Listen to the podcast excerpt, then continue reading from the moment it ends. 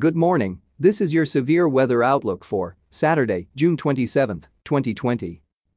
I am Extreme Weather's AI meteorologist, James Johnson. Here are your severe weather headlines in under a minute. First, severe thunderstorms are possible across the northern mid-Atlantic northeast today and the southern mid-Atlantic Carolinas tomorrow. Second, flash flooding is forecast for the Mississippi and Ohio valleys through the weekend.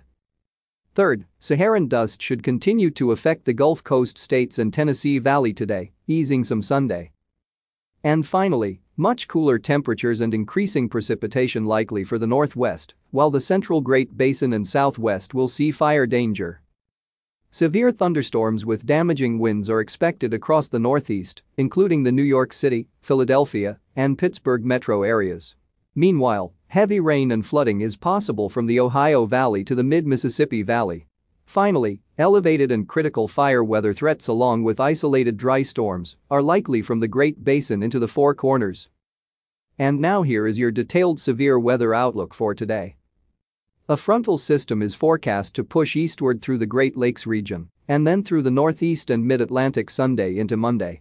Ahead of the front, conditions will be favorable for severe weather, particularly high winds, and a slight risk of severe weather is delineated by the Storm Prediction Center for northern portions of the mid-Atlantic and southern portions of the Northeast today. The risk shifts southward tomorrow over parts of the Carolinas and southern mid-Atlantic. Meanwhile, the western end of the front is expected to stall in the Midwest and then lift slowly northward through the weekend. A slight risk of flash flooding is in place today across parts of the middle Mississippi Valley and Ohio Valley, where the stalling front could lead to training storms causing locally heavy rainfall totals.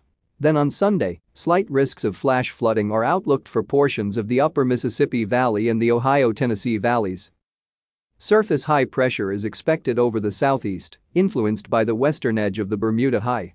This flow pattern will lead to continued inflow of Saharan dust into the southeastern part of the country. The main impacts of the Saharan dust will be hazy skies during the day, locally reduced visibility, and degraded air quality. However, this could also make for some very colorful sunrises and sunsets with deeper oranges and reds compared to normal.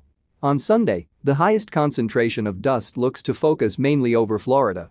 Additionally, temperatures over Florida should be hotter than normal and could even set records with highs in the upper 90s through Sunday. A potent upper-level trough is forecast to dive southward into the west through the weekend. Ahead of the trough, another day of heat is expected across California and the central Great Basin, and heat advisories are in place over the San Joaquin Valley. Widespread red flag warnings are also in effect for portions of California toward the Four Corners along with critical risks of fire weather as the hot temperatures combine with the potential for gusty winds and low humidity.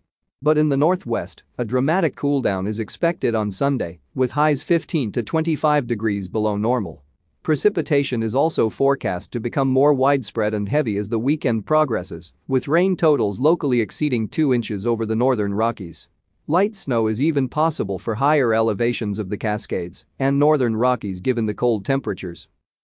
This is James Johnson reporting for Extreme Weather. Our weather information is derived from the National Weather Service Weather Prediction Center, located in College Park, Maryland. Our Outlook uses AI technology developed by Extreme Weather, and our audio broadcast is digitally mastered by Jarvis Media Group. Have a great weekend. And please stay weather aware. This broadcast is made possible in part by Extreme Weather. Funding for this broadcast is provided in part by our viewers and their donations. We would like to thank our viewers for their continued support of this extreme weather program. Thank you for listening and please check back often for further weather updates that may impact you and your area.